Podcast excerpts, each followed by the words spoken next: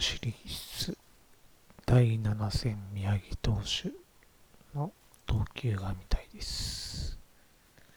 えー、今日は紹介事例から見る新宅の投機実務16、えー、投機情報7195-2021年10月、えー、金融財政事情研究会52ページから横山投機官紹介事例から見る。信託の登記実務16からです。えー、引用。問いに信託行為に建物の建築につき受益者の承認が必要である旨。の定めがある場合に所有権保存の登記及び信託財産の処分による信託の登記の申請情報に受益者の承諾を称する情報が必要となりますか？あるいは添付する登記原因証明情報に受益者の承認を得て建築した旨を記録する必要はありますか？申請される登記は所有権保存の登記及び信託財産の処分による信託の登記であり所有権保存の登記に関しては保存行為であり、登記原因は存在しません。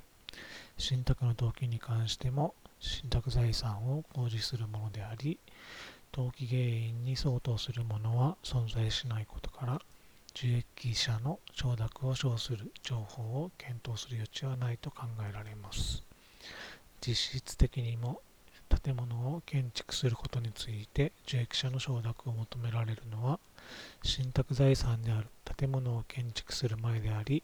すでに表題登記がされている段階において仮に受益者が建物の建築を承認しなかったとしても所有権保存の登記及び信託の登記をすることは可能です。また不動産登記例7条1項6号に定める申請情報と合わせて提供しなければならない情報にも該当しないことから検討の余地はないと考えます。えー、引用終わりです、えー、記事に記載されている通りだと思います。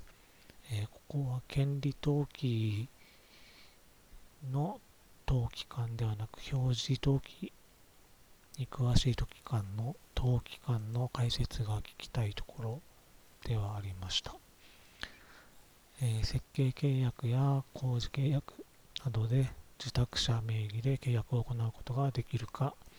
と建物、表題登記新築申請時において、所有権証明書、住所証明書などの、えー、建築